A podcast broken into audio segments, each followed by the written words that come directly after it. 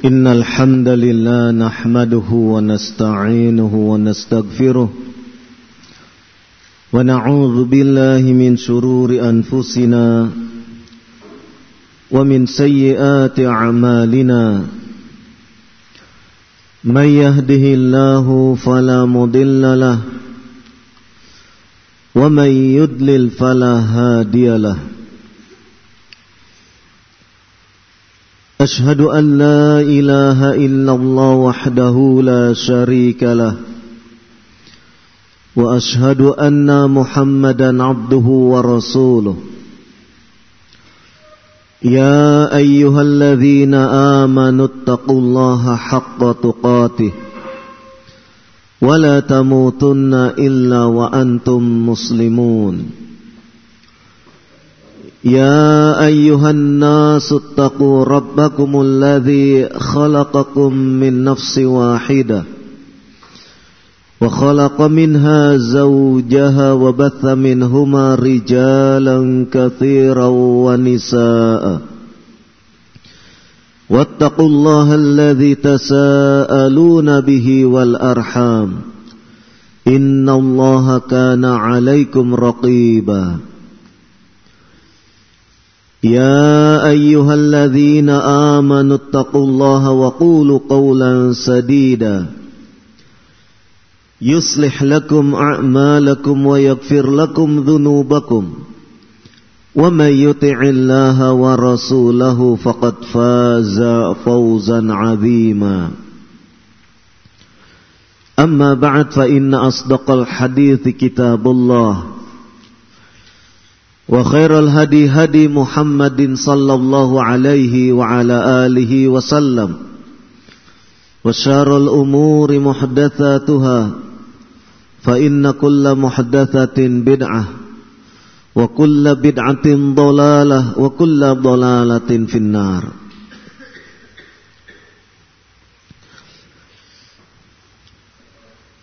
Pada masa sekarang ini, kemajuan teknologi adalah sesuatu yang tidak bisa dibendung. Kemajuan teknologi adalah sesuatu yang tidak bisa kita cegah. Teknologi sudah berkembang sedemikian rupa, termasuk diantaranya dalam hal masalah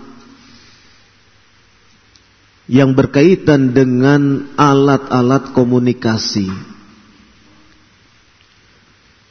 Kalau kita berbicara tentang alat-alat komunikasi, pada masa sekarang ini telah hadir di tengah-tengah masyarakat,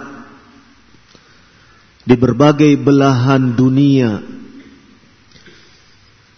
Teknologi handphone yang di situ mengandung Android, sehingga dengan teknologi tersebut, handphone tersebut bisa menjadi alat komunikasi yang sedemikian canggih, alat komunikasi yang sedemikian cepat, dan bisa menembus ke berbagai belahan dunia dalam waktu yang sangat singkat, sesingkat-singkatnya. Perkembangan ini, perkembangan teknologi ini, hanya dalam beberapa tahun, mungkin belum ada 10 tahun, tetapi perkembangannya sudah sedemikian pesat. Dan yang lebih harus kita waspadai, perkembangan teknologi ini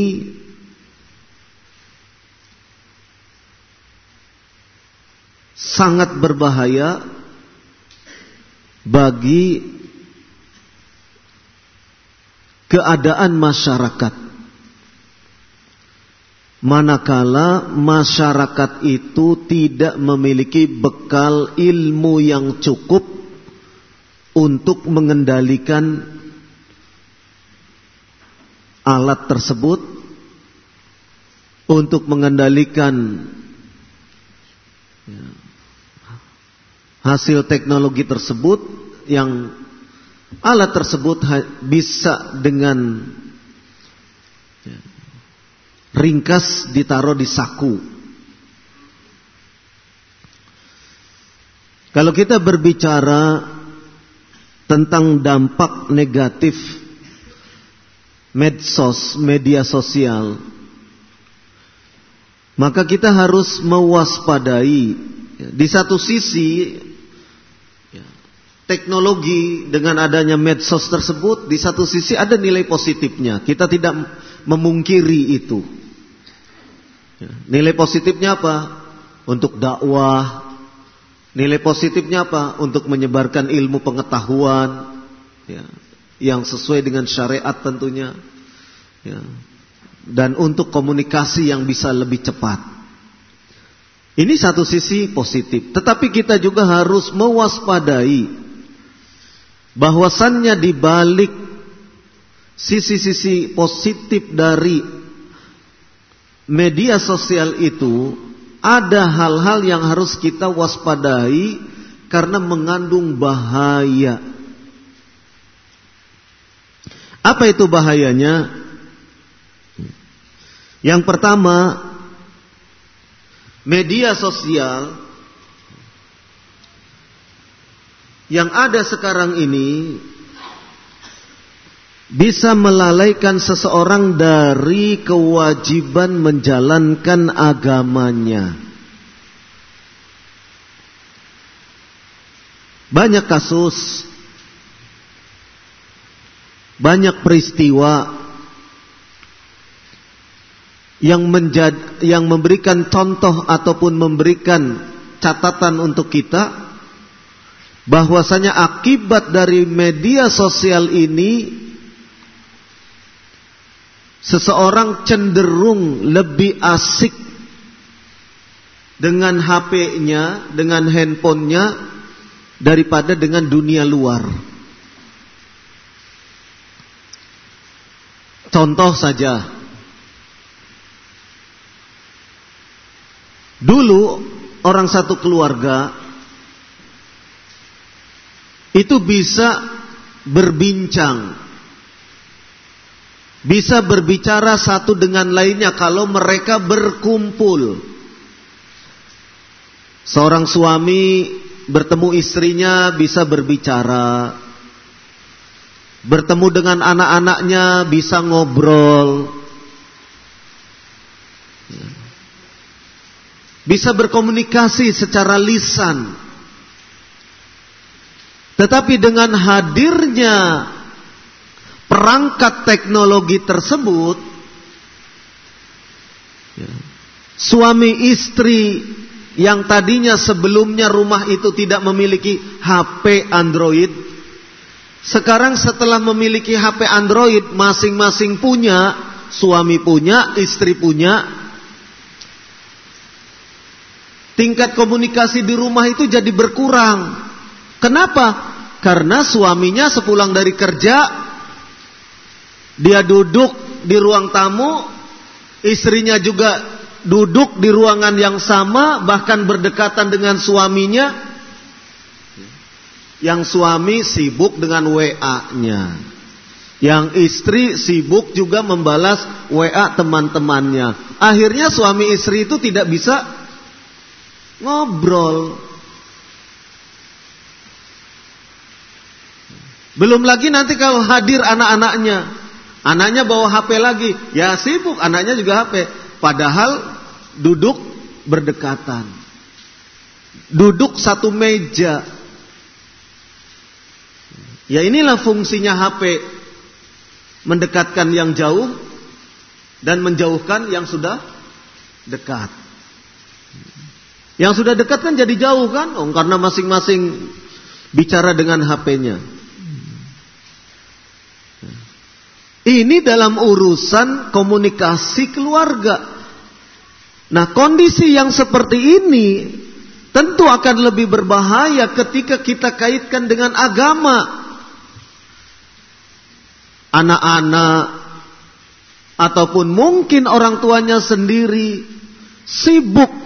Karena kalau sudah bermain HP itu sibuk. Sehingga apa? Sehingga sampai larut malam. Larut malam main HP terus. Sehingga apa? Sehingga tidur. Jam 2 malam baru tidur. Jam 3 baru tidur. Akibatnya apa? Ketika subuh, azan subuh berkumandang, masih ngantuk. Kenapa ngantuk? Karena malamnya main HP. Untuk menunaikan kewajiban sholat subuh, akhirnya berat. Ini yang termasuk melalaikan agama dalam hal masalah sholat fardu, sholat yang wajib. Belum lagi nanti kalau dari segi konten, segi isi, dari segi isi, anak-anak muda terpapar dengan pornografi, itu lebih jahat lagi, lebih berbahaya lagi. Lebih berbahaya lagi kepada permasalahan ketika orang yang sudah tersibukkan dengan HP itu sehingga terpapar masalah pornografi. Seneng lihat-lihat yang porno-porno. Na'udzubillah. Dan ini tentu akan lebih melalaikan lagi dalam urusan agama. Bahkan bukan melalaikan, sudah terjatuh melanggar syariat agama. Tidak hanya sekedar lalai, tapi melanggar bahkan. Bahkan melanggar rambu-rambu nilai-nilai ajaran-ajaran agama. Wal'iyadzubillah. Ini diantara kerusakan medsos, sehingga seseorang kemudian lupa dengan agamanya. Karena itulah Nabi SAW bersabda, min husnil islamil mar'i tarkuhu mala ya'nih. Termasuk baiknya Islam seseorang, bagusnya Islam seseorang, yaitu ketika ia meninggalkan sesuatu yang tidak bermanfaat, yang tidak berguna bagi dirinya.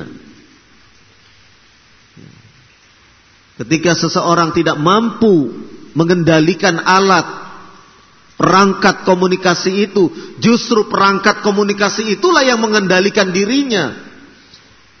Maka ini berarti perangkat komunikasi itu telah menjadikan orang yang memilikinya tidak bisa mengambil manfaat dari alat komunikasi tersebut. Dengan demikian ia telah melakukan perbuatan yang sia-sia. Yang seharusnya alat komunikasi itu dimanfaatkan untuk sesuatu yang baik, sesuatu yang tidak melanggar syariat, tetapi kemudian digunakan untuk hal-hal yang dilarang oleh Allah Subhanahu wa ta'ala dan Rasulnya sallallahu alaihi wa ala alihi wasallam. Yang kedua, dampak negatif dari medsos, menurunkan produktivitas.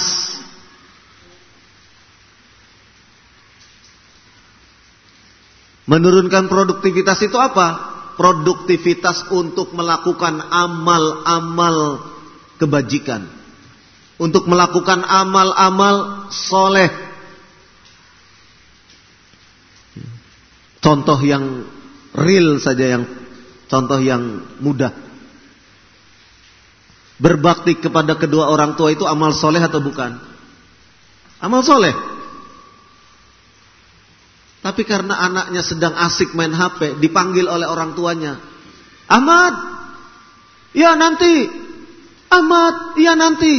Ahmad, ya nanti. Nanti. Terus main HP. Ini artinya apa? Artinya menurunkan produktivitas. Umahat sibuk main HP sampai dia sedang nanak nasi gosong, misalnya. Bisa terjadi seperti itu.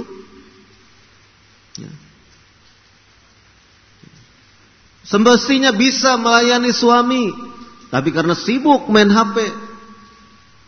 Oh, tapi kan saya main HP ketika suami tidak ada. Benar, ketika suami sedang tidak ada.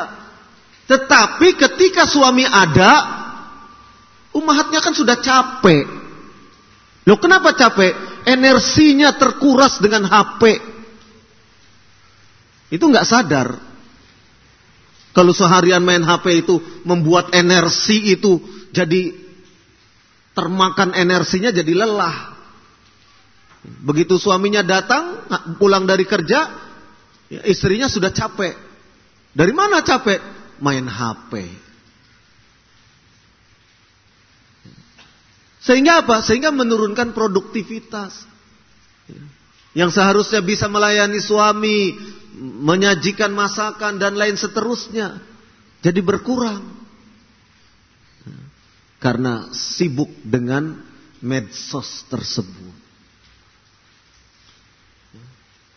Karena medsos itu kan ya sesuatu yang jawab satu aja. Oh, nggak taunya yang satu, oh ini dijawab lagi, ini jawab lagi. Akhirnya terus bermenit-menit, tidak terasa. Sehingga benar-benar produktivitas untuk melakukan amalan-amalan kebaikan, itu tidak bisa terlaksana dengan sebaik-baiknya. Ya seperti tadi contohnya. Karena HP sehingga tidurnya larut malam. Sekarang kan bisa lihat ya, acara-acara yang sepatutnya kita tidak melihat. Seperti apa? Seperti sepak bola sampai larut malam. Lihatnya cuma bisa di HP ya. Acara-acara sepak bola kan jamnya dini hari menjelang subuh. Begitu subuh sudah ngantuk. Menurun produktivitas untuk melakukan kebaikan demi kebaikan. Ini yang perlu diwaspadai.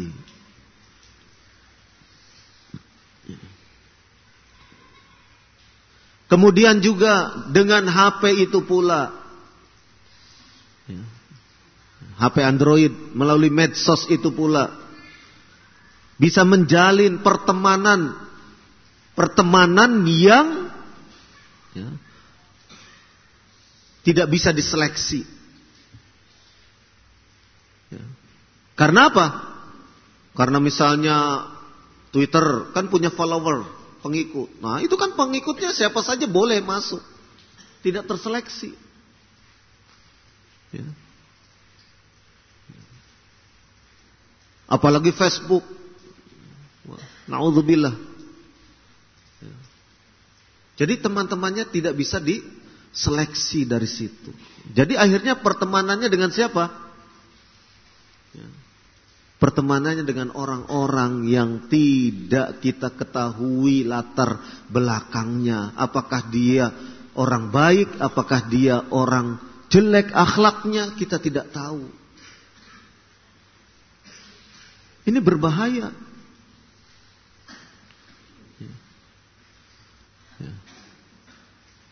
Ya. Sehingga bisa terjalin pertemanan itu di situ. Ya. Banyak kasus akhirnya karena pertemanan yang buruk, anak-anak remaja meniru-niru kalimat-kalimat, kata-kata yang itu tidak sepatutnya untuk diucapkan.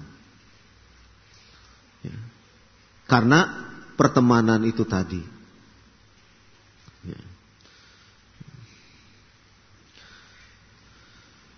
Padahal Rasulullah sallallahu alaihi wasallam telah bersabda, "Al-mar'u 'ala dini khalil, falyandur ahadukum man yukhalil." Ya. Seseorang itu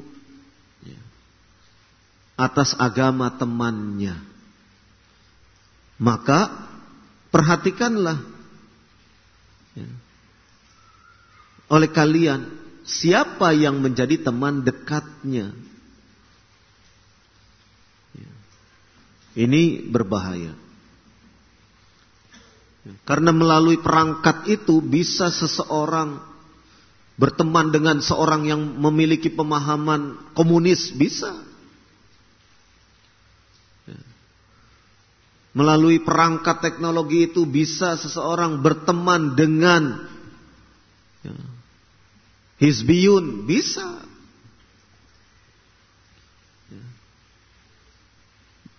Dan seterusnya.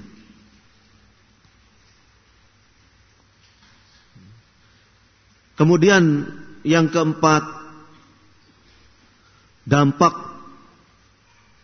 negatif yang perlu diwaspadai, bisa menurunkan tingkat kesehatan. Tingkat kesehatan, satu kesehatan mata, karena kalau sering melihat itu radiasi itu ada. Tingkat kesehatan karena waktu makan terganggu, asik terus kan, lupa waktu makan. Tingkat kesehatan karena waktu istirahat terganggu, yang seharusnya malam bisa beristirahat, tapi malam masih nonton perangkat itu.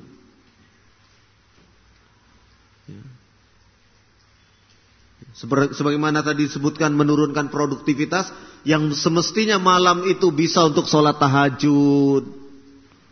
Jadi akhirnya apa? Tersibukkan dengan hal tersebut. Ya. Kan malam bisa digunakan untuk tahajud, untuk murojaah, sesuatu yang bermanfaat. Tapi karena adanya perangkat komunikasi itu, sehingga kemudian terganggu. Ketika terganggu tidurnya, jam istirahatnya terganggu, akhirnya waktu istirahat malam yang semestinya untuk waktu istirahat terganggu, paginya aktivitas ngantuk. Semua akhirnya jadi rusak. Semua jadi rusak. Ini yang perlu diwaspadai. Kemudian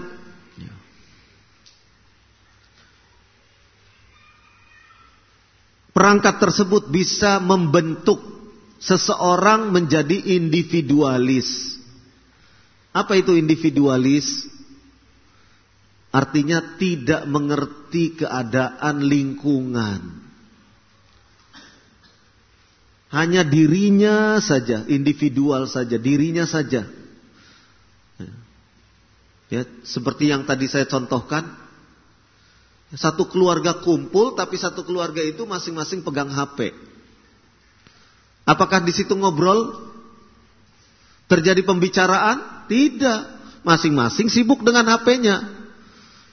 Sang ayah sibuk dengan HP-nya, ibu sibuk dengan HP-nya, anak sibuk dengan HP-nya, padahal berhadapan-hadapan satu meja.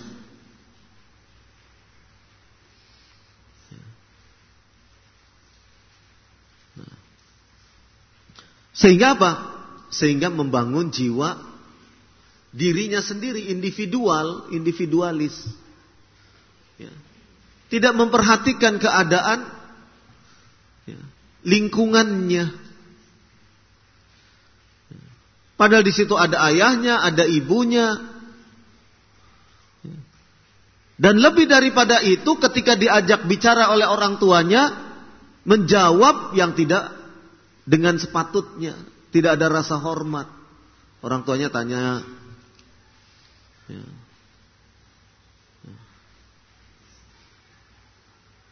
Muhammad, Sudah makan belum? Sambil ngape? Belum.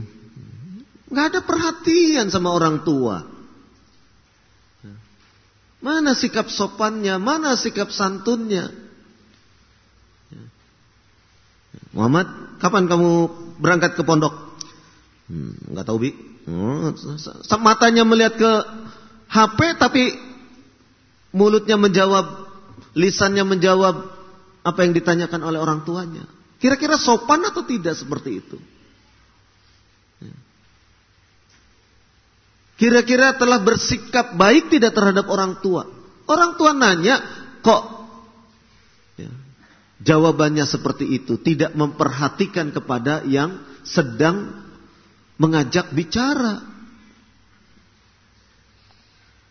Ini gara-gara apa? Dengan sebab apa? Sibuk mengurusi HP. Muhammad, ayo makan, makan. Iya, nanti.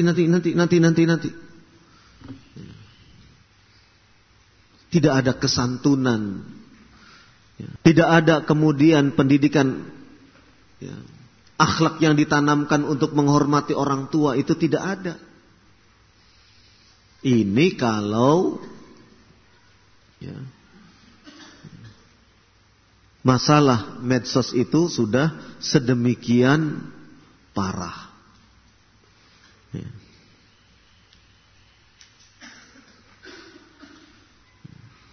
Dari sisi konten, isinya, yang keenam, bahwasannya media sosial itu dari sisi konten atau isi, banyak konten-konten yang berbahaya.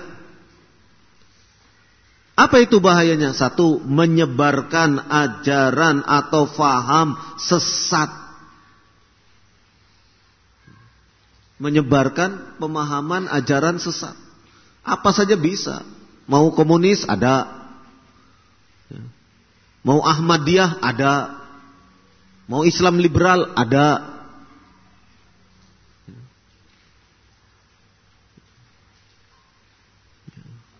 Macam-macam. Yang khawarijnya ada, macam-macam. Sehingga ada kasus seseorang pergi ke Suriah sambil membawa seluruh anak istrinya, seluruh keluarganya, anak istrinya sampai dibawa. Izin ke orang tuanya mau umroh. Tapi ternyata umroh lewat Turki, setelah di Turki masuk ke Syria. Ternyata bergabung dengan ISIS. Dari mana dia? Dari medsos.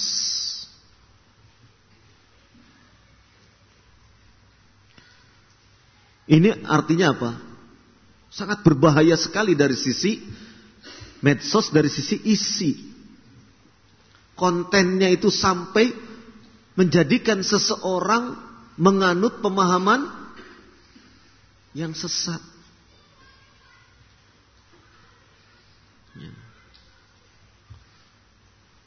Ini kasus. Konten pornografi itu medsos. Terus yang kedua, konten hoax.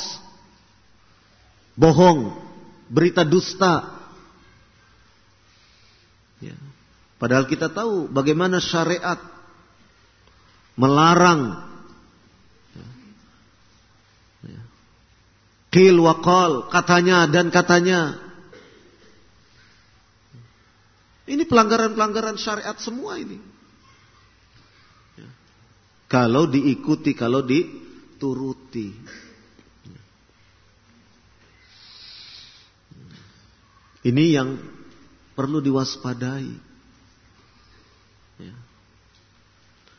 Banyak sekali sebetulnya. Saya sudah menyusun 13 bahaya medsos. Yang ketujuh, membangun jiwa konsumtif. Konsumtif itu apa? Ketagihan kan? Belanja. Tapi saya nggak belanja kok. Ya itu tuh lagi-lagi sebut, wah itu di sana tuh tasnya bagus sekali, oh sepatunya bagus sekali, oh ini jam tangannya bagus sekali. Di mana? Itu Lazada. Kan? Kalau nggak belanja di situ ya nggak belanja minimalnya. Kuotanya habis. Nah, belanja kuota konsumtif tuh. Aduh, kuotanya habis. Rasanya kalau semalam saja kuotanya nggak segera dipenuhi, itu nggak bisa tidur. Sudah gila kuota.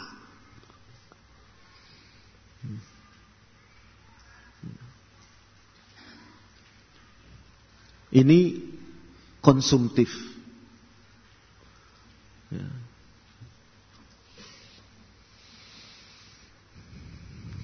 Yang repot itu kan kalau beli kuota itu ada.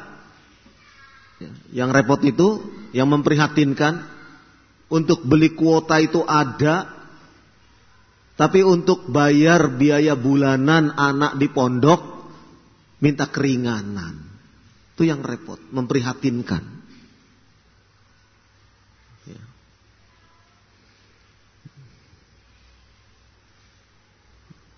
Beli kuota itu ada, tapi untuk memenuhi kebutuhan anaknya itu tidak ada. Ini yang memprihatinkan. Kenapa? Karena jiwa konsumtif itu tadi senang belanja, belanja, belanja, belanja. Minimalnya belanja kuota.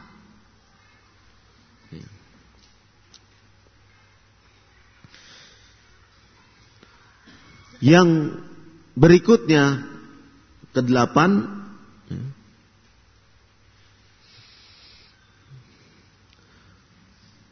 menimbulkan ketidakpedulian, tumpul sifat sosialnya. Asosial. Tumpul jiwa sosialnya apa? Ya bagaimana mungkin tumbuh jiwa sosialnya? Setiap hari cuma nongkrongin HP. Ya. Helikopter jatuh di sana pun nggak tahu dia. Kenapa? Ya itu nongkrongin terus HP. Ada kejadian apa di tetangganya tidak tahu. Ya karena sibuk dengan HP-nya. Ya. Na'udzubillah. Ini hal-hal yang bisa menimbulkan kejelekan demi kejelekan.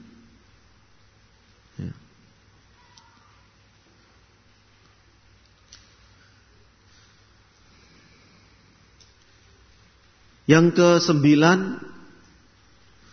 medsos itu bisa menjadi candu.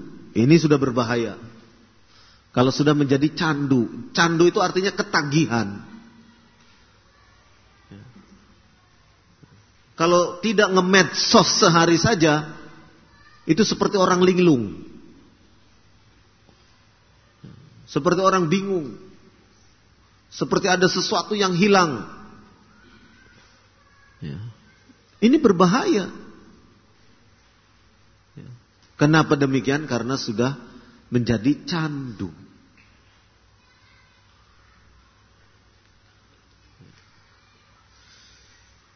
Kemudian yang ke-10, di medsos itu ya, ruang untuk mengumbar privasi.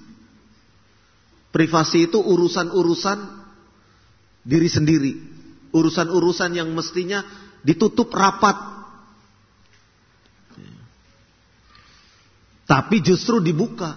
Kenapa? Di medsos itulah ada istilah selfie.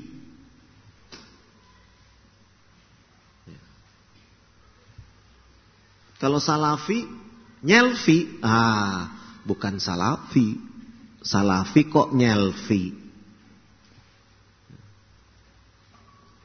Mana gak tergiur?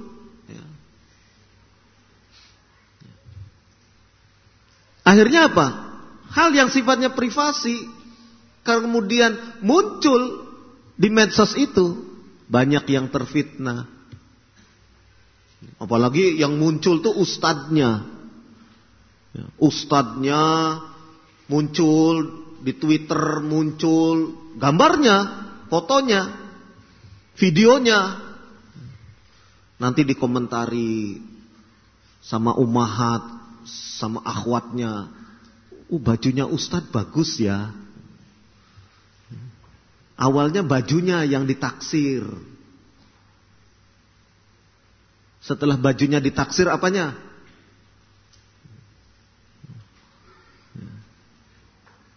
Ya itulah syaitan. Ya, itulah syaitan.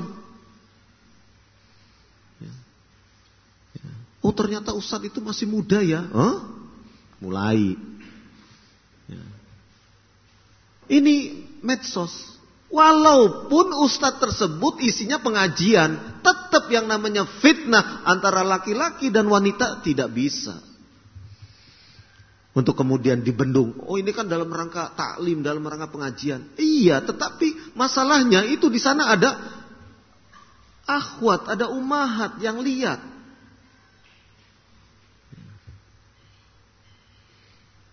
Ini diantaranya sumber fitnah. Melalui medsos inilah syaitan masuk untuk kemudian menumbuhkan kejelekan demi kejelekan, menimbulkan syar, kejelekan demi kejelekan.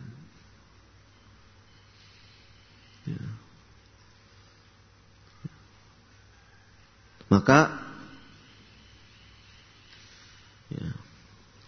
hal yang demikian ini harus dicegah.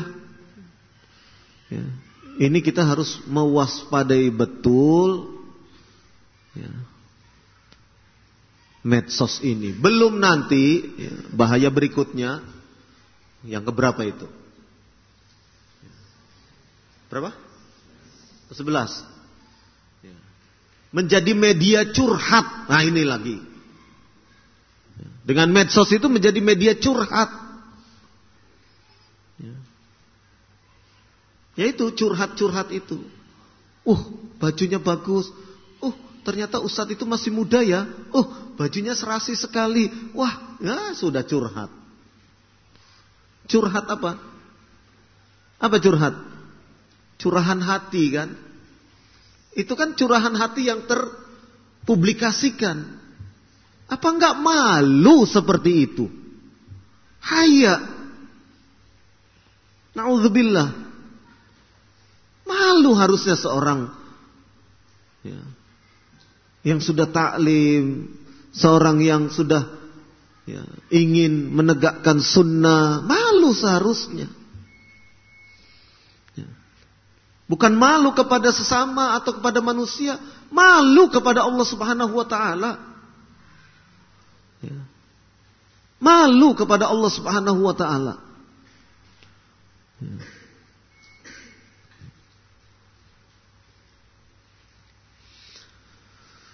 Yang berikutnya, memancing untuk menimbulkan ujaran kebencian, hate speak.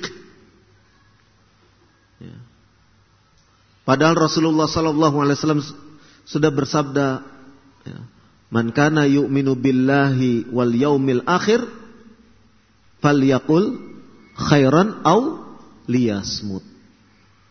Nah ini harusnya diterapkan di dalam medsos. Tapi karena ya, keadaan medsos itu menggiring seseorang untuk kemudian ya, lalai dari syariat-syariat yang harusnya ia tegakkan. Akhirnya ikut-ikutan. Ya. Rasulullah SAW bersabda, barang siapa yang beriman kepada Allah dan hari akhir, falyaqul khairan, hendaklah ia berkata yang baik, au liyasmut, kalau tidak bisa berkata yang baik, maka diamlah. Enggak bisa diam, jarinya itu gatel kalau tidak mengomentari. Jarinya itu gatel kalau tidak mengungkapkan curahan hatinya. Gatel kalau tidak berkomentar. Kalau tidak komen. Walaupun komennya cuman like. Apa itu like? Simbolnya apa? Hah? Ngasih jempol ya. Walaupun cuman ngasih komentar jempol, tapi itu sudah berkomentar. Artinya mendukung kan, kalau jempol itu mendukung kepada apa yang dikatakan oleh orang yang di medsos itu. Ini bahaya. Rasul sallallahu alaihi wasallam memerintahkan kepada kita, "Falyaqul khairan aw liyasmut." Kalau tidak bisa bicara yang baik, diam. Itu tidak bisa diam, itu gatel.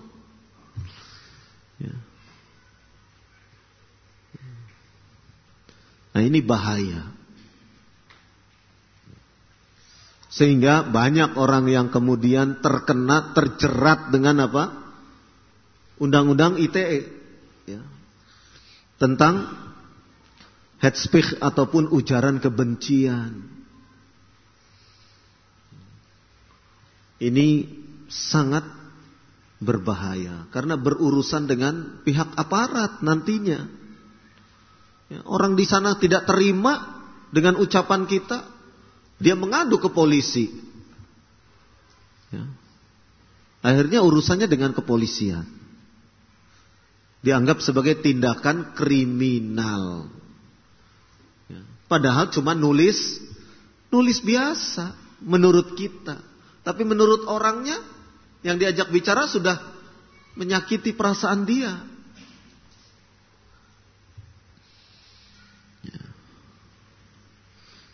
Nah, ini beberapa hal yang berkaitan dengan medsos. Banyak sekali dalil-dalil. Ya, saya tadi sampaikan beberapa ringkasan-ringkasan karena terlalu banyak. Ya. Kita yang harus kita waspadai, terlalu banyak.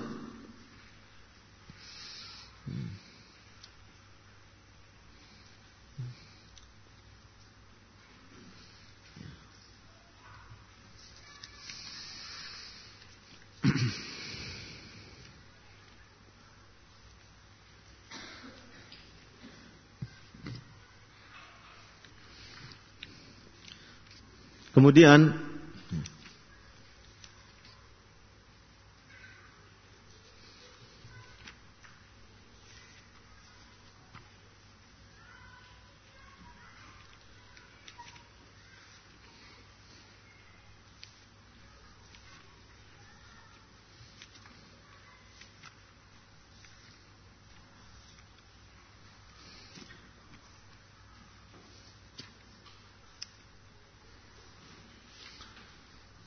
ada pertanyaan,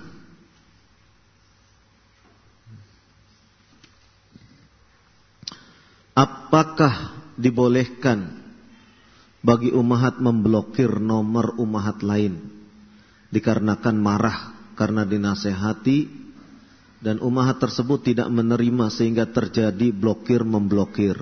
Nah, ini kan satu sisi orangnya belum siap dinasehati. Yang satu sisi ingin menasehati. Ya.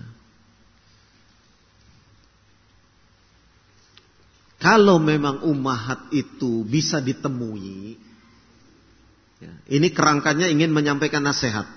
Kalau ummahat itu bisa ditemui sehingga bertatap wajah, ketemu bertatap wajah, itu lebih baik. Cara menasehati seperti itu lebih baik daripada melalui medsos. Kenapa? Khawatir salah terima. Titik komanya berbeda saja, itu cara membacanya sudah salah. Sudah bisa difahami secara keliru.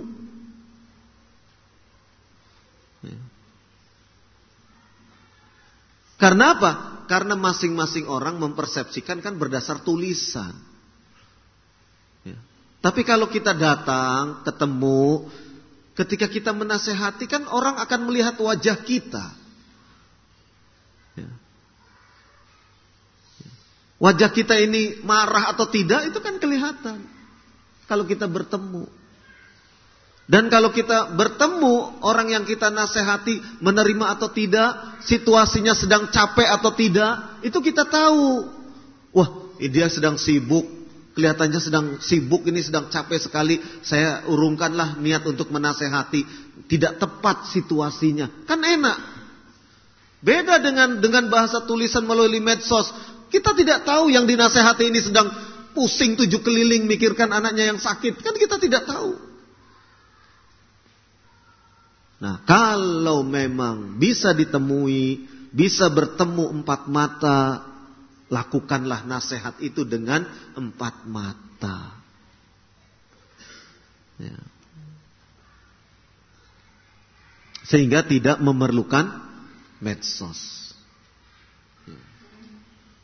Begitu juga urusan suami istri, tolong jangan dijawab kalau istrinya begini, marah. Terus ini lagi oleh suaminya melalui medsos. Tolong jangan. Masalah keluarga jangan dibicarakan lewat medsos. Kenapa? Salah fahamnya itu akan sangat besar. Istri salah faham. Bisa salah faham.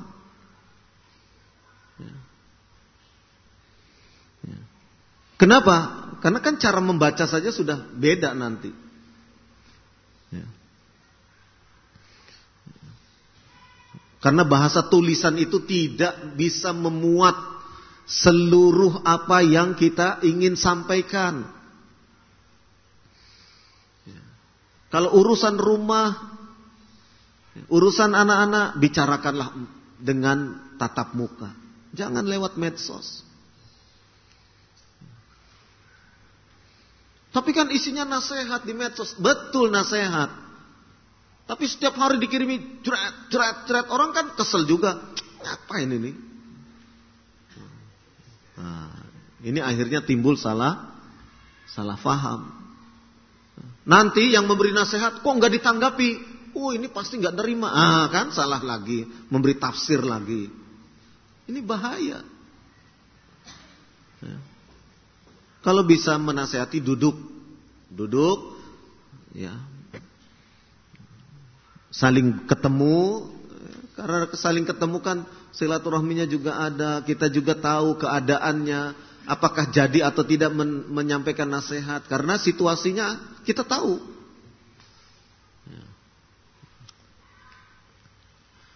Nah, sehingga kemudian ya, saling blokir memblokir. Nah, ini kan salah faham sebetulnya. Ya, yang satu merasa ya saya kan menasehati, yang satu merasa ya, kok nasehat begini. Ah, akhirnya salah faham. Ya. Ya. Jadi yang satu mungkin belum menerima ya, untuk dinasehati, belum siap dan seterusnya. Kalau melalui medsos, kita tidak tahu kondisi keadaan orang yang dinasehati.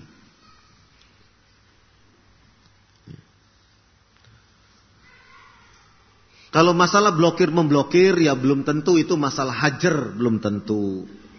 Siapa tahu mungkin saya jadi pusing nih, ya, diserang terus dengan nasehat, bahasanya itu diserang. Nah, sudah tutup aja, blokir aja. Maksudnya apa? Maksudnya dia sedang kondisinya tidak siap untuk menerima nasihat. Nah, sehingga melakukan blokir. Bukan karena masalah urusan manhaj atau urusan yang lainnya, tapi karena ketidaksiapan. Ketidaksiapan. Nah, sehingga perlu diperjelas lagi. Makanya datangi, kalau diblokir jangan dibales blokir lagi, datangi. Kenapa sih? Anda masalah bicara, komunikasi.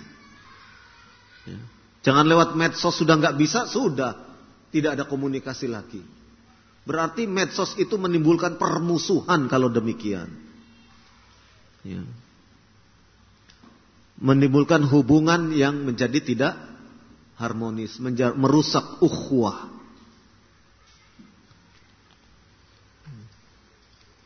Apakah boleh membuat status yang isinya menyindir? Ya.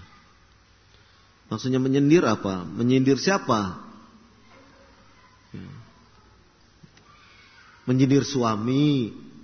Ya tidak bolehlah, udah nggak boleh sama suami sindir-sindiran.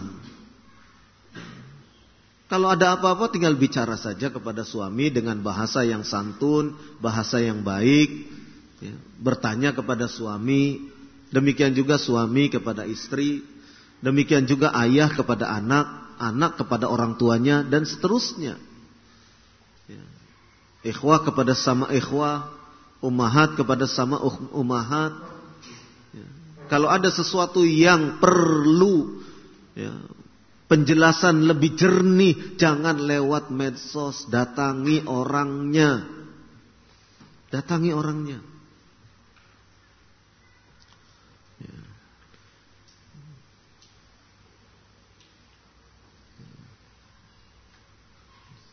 Sehingga prasangka-prasangka itu bisa terhapus. Ya. Medsos itu teknologi canggih tapi banyak keterbatasannya. Ya. Di antara keterbatasannya apa? Yaitu tadi tidak bisa menceritakan seluruh apa yang ingin kita ungkapkan. Wajah kita saja tidak bisa untuk kemudian bagaimana ketika kita sedang menasehati, situasi kita sedang menasehati itu tidak bisa terekam di dalam medsos. Demikian juga situasi orang yang kita nasehati juga tidak bisa, kita tidak tahu. Yang menasehati tidak tahu situasi orang yang sedang dinasehati ini. Apakah dia sedang lapang, apakah dia sedang sibuk, apakah dia sedang apa? Kita tidak tahu. Maka disitulah, walaupun ini teknologi canggih, tapi sebenarnya banyak keterbatasan. Maka lebih baik nasihat-nasihat itu disampaikan secara face to face, ya, muwajahah, berhadap-hadapan, ya, ketemu langsung, maksudnya ketemu langsung. Nah, ini yang perlu diperhatikan. Wallahu a'lam bishawab. Mungkin sampai di sini. Subhanakallahumma wa bihamdik, asyhadu an la ilaha illa anta, astaghfiruka wa atubu ilaik. Wassallallahu ala nabiyyina Muhammad walhamdulillahi rabbil alamin.